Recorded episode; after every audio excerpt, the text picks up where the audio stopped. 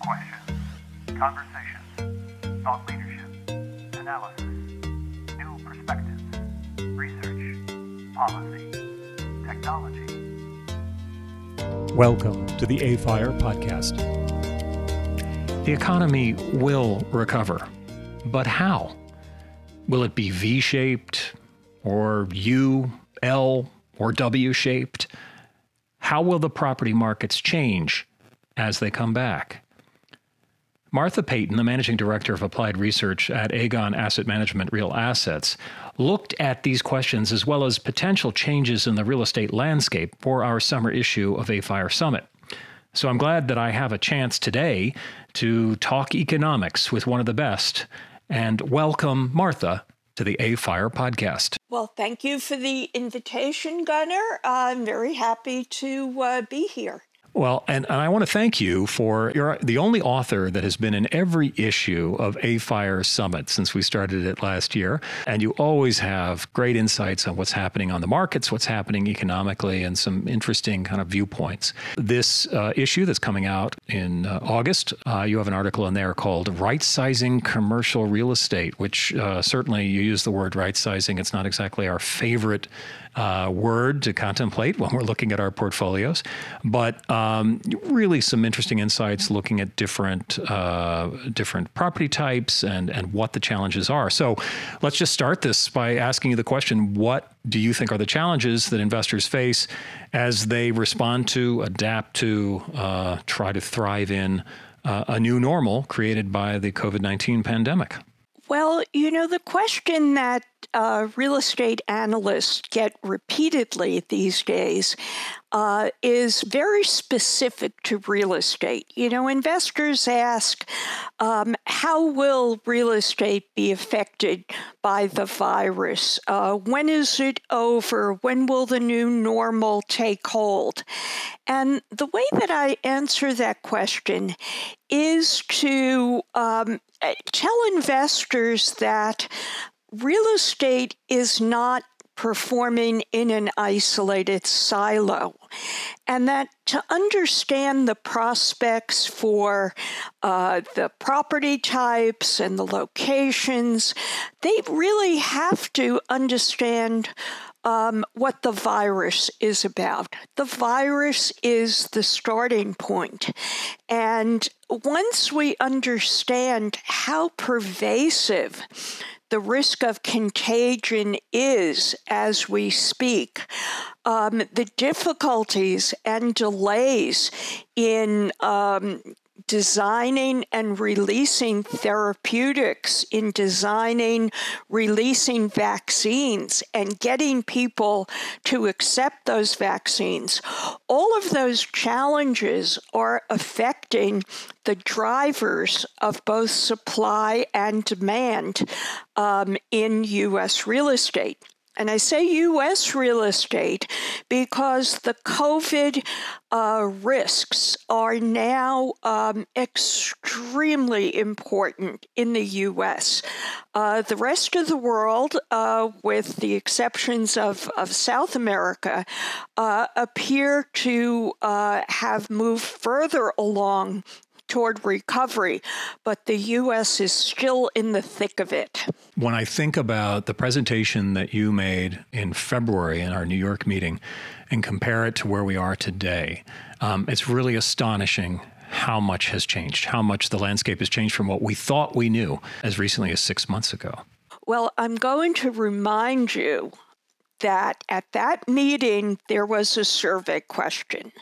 And it was something like How many of you believe that the virus uh, will not be all that big a deal?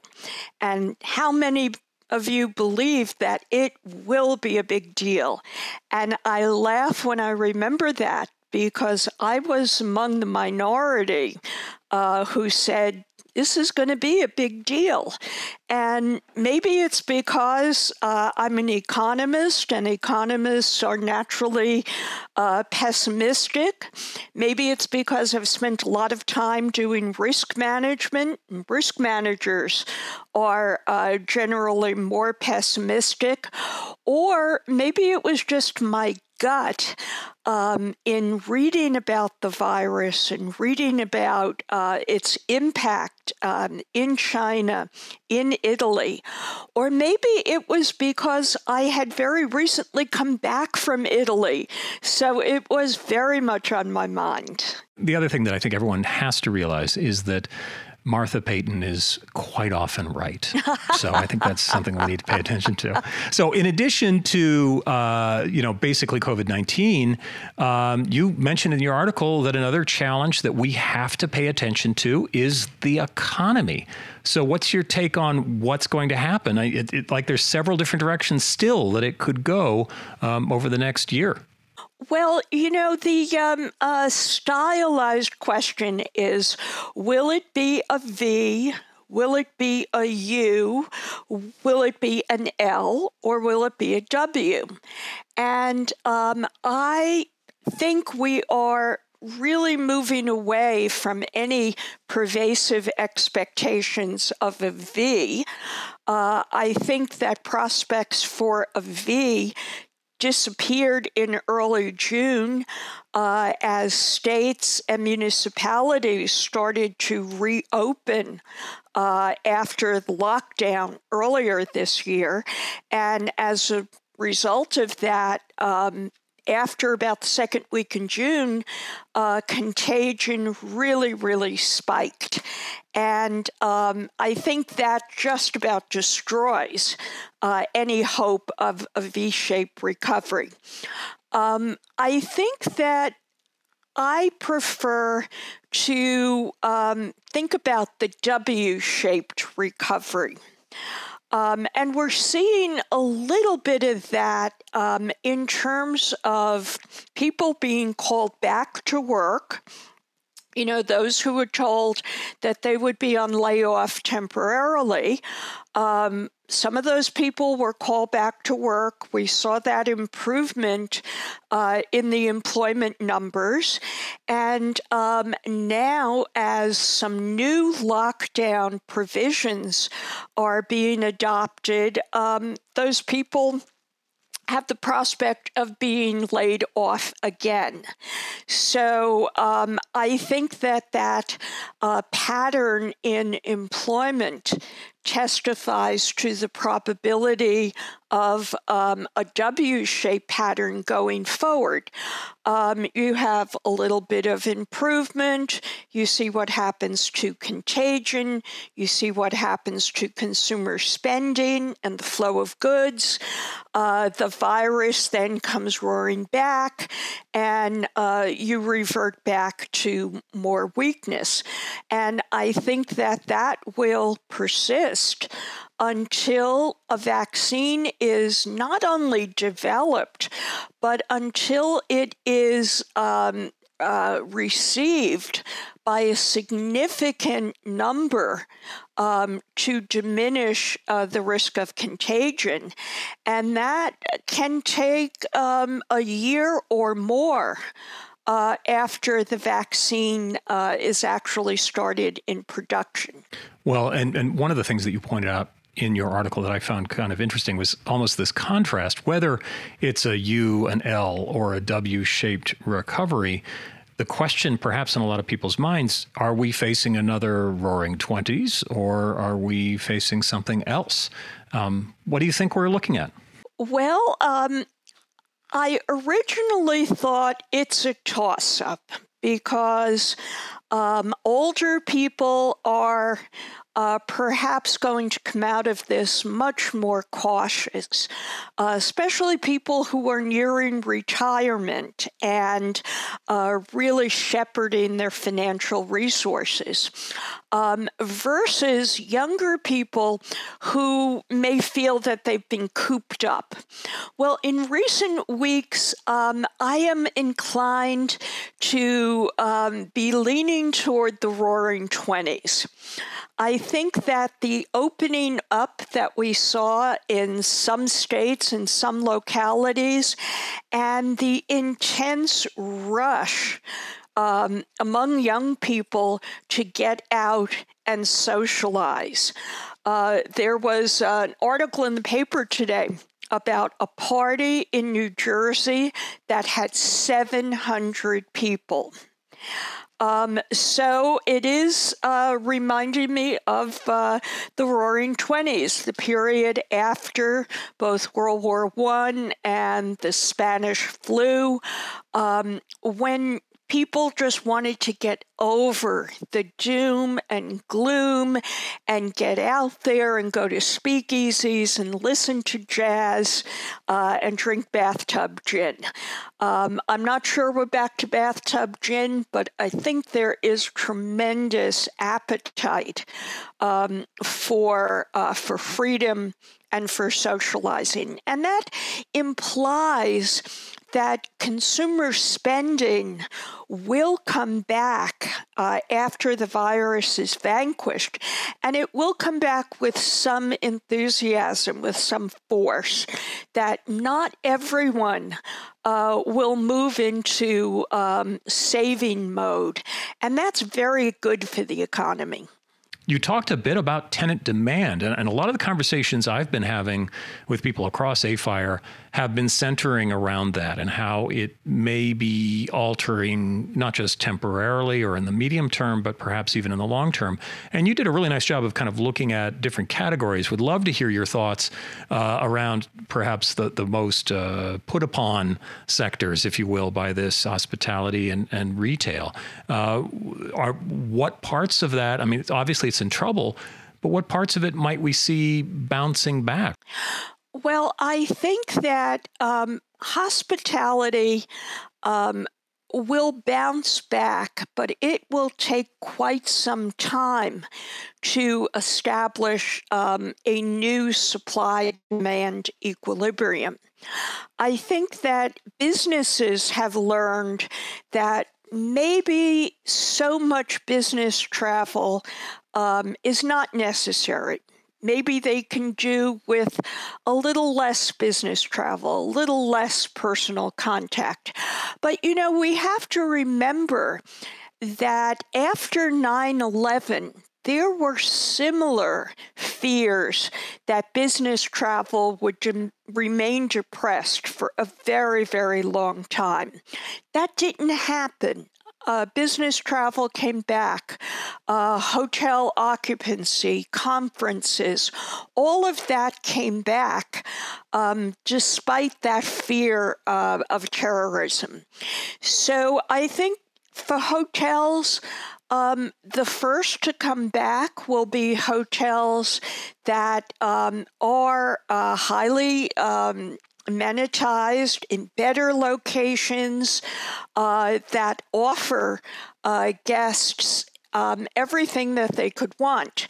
I think the lower quality sector um, will come back later because demand there is concentrated among people um, who have suffered more financial damage uh, from the shutdown and from the virus.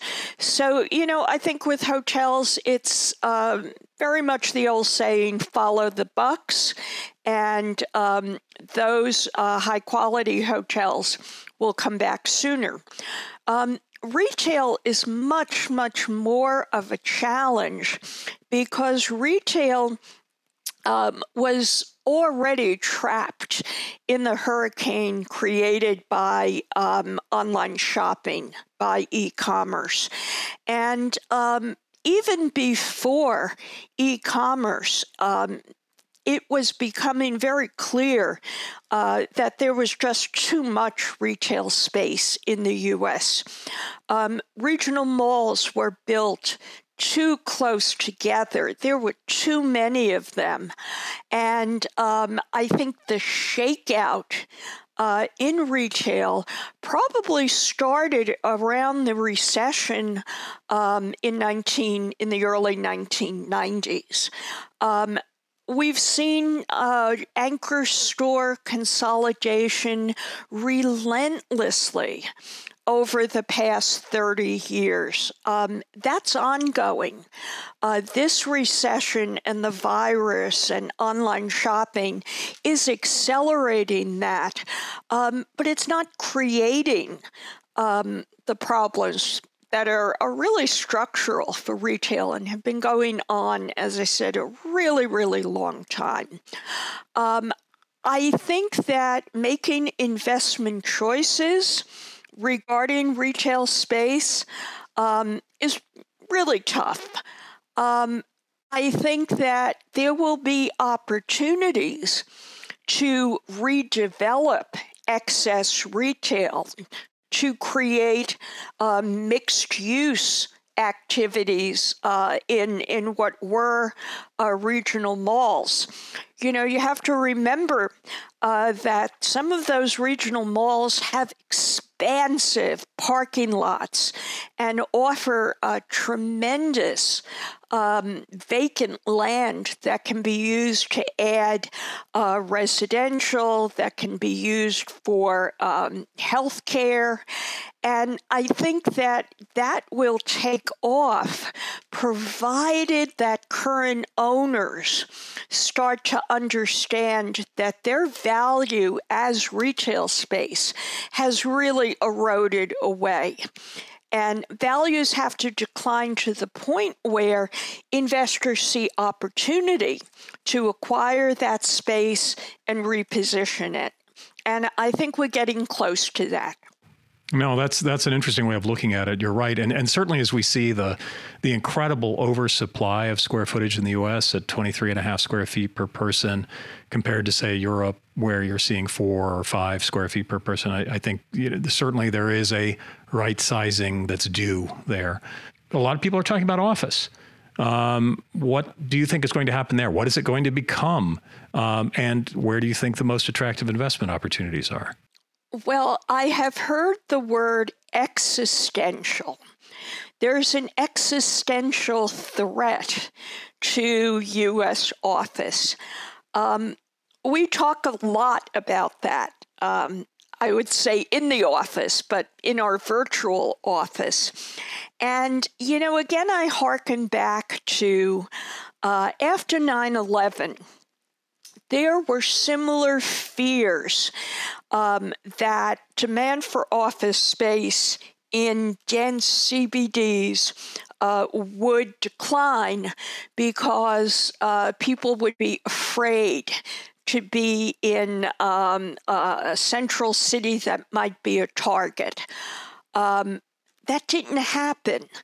Uh, I must say, at that point in time, I was a skeptic about uh, prospects for rebuilding office space in lower Manhattan. I thought, who is going to lease space on the ground of those World Trade Towers? And I was wrong. Uh, lower Manhattan has come back uh, stronger than ever. I think that a lot of um, the prospects for office space uh, depends on two offsetting forces. The first force is going to be the need to give individuals more space. I think that contagion and the virus are teaching us that people shouldn't sit on top of each other. And, you know, we'd gotten to the point where, you know, we'd have people sitting along benches, maybe two feet apart, and space per employee had shrunk down enormously and um, created a much lower cost of occupancy. But that's not going to work anymore. And uh, whether it's uh, COVID 19 or the next virus that comes down the pike, um, people really need to have um, more space to protect themselves. So that's one force. And the other force is working from home. there are all kinds of surveys out there asking people uh, their preferences for working from home. And I think the consensus is that a small proportion of people would like to work home full time and permanently. And I have heard figures of 12, 15%. Um, of the remainder, Uh, we have people who want flexibility. I'd like to work home one or two days a week. Those who want to be home a little more, three or four days a week. So I think that the major uh, underlying desire is we want flexibility. You know, we want to be able to say, hey, the plumber's coming Monday, I'll work from home. That creates an enormous challenge for managing office space because you want to use that space efficiently. You don't want to have empty desks. So there's an opportunity for uh, technology to help that. Uh, there's an opportunity to make sure that when people come to the office, they have the space and the resources they need, but that that, that space and those resources are not left vacant for um, a good part of the week. So I think when you put those two things together, you've got uh, increased space demand and you've got some decreased space demand, and you put them together, and I think that um, over the next couple of years, you may see uh, some erosion in leasing activity, but I think in the longer run, um, office will evolve to best serve the economy uh, that emerges out of this. I don't think that the threat to office demand um, is anywhere near existential. That's tremendous news, um, and and and certainly counter to a certain extent in, in, terms of a lot of people's fears as they're being expressed. Um, we've run out of time, uh, so uh, we really can't go into multifamily and industrial, and you have some keen insights on that as well. Um, I would definitely encourage uh, anyone who's listening to this to spend some time again with uh, uh Martha's uh, article that comes out in August called the called Right Sizing Commercial Real Estate inside the August AFIRE Summit. So thank you so much, Martha, for spending a little bit of time with us on the AFIRE podcast. Very good, Gunnar. My pleasure. Before we close out completely, I want to make sure that we thank uh, AFIRE's underwriters who help support our programming throughout the year, whether virtual or in person. Um, and it's thanks to the generosity of groups like Prologis, JLL, and Holland Partners that we're able to provide you with this podcast. Thank you all.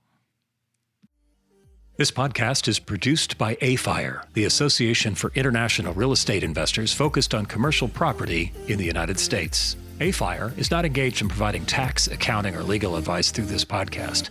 None of the content is to be construed as a recommendation to buy or sell any asset.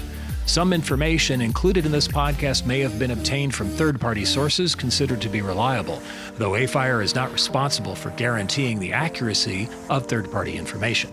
The opinions expressed in this podcast are those of its respective contributors and sources and do not necessarily reflect those of AFIRE. This is Gunnar Branson from the AFIRE podcast. Thank you for listening.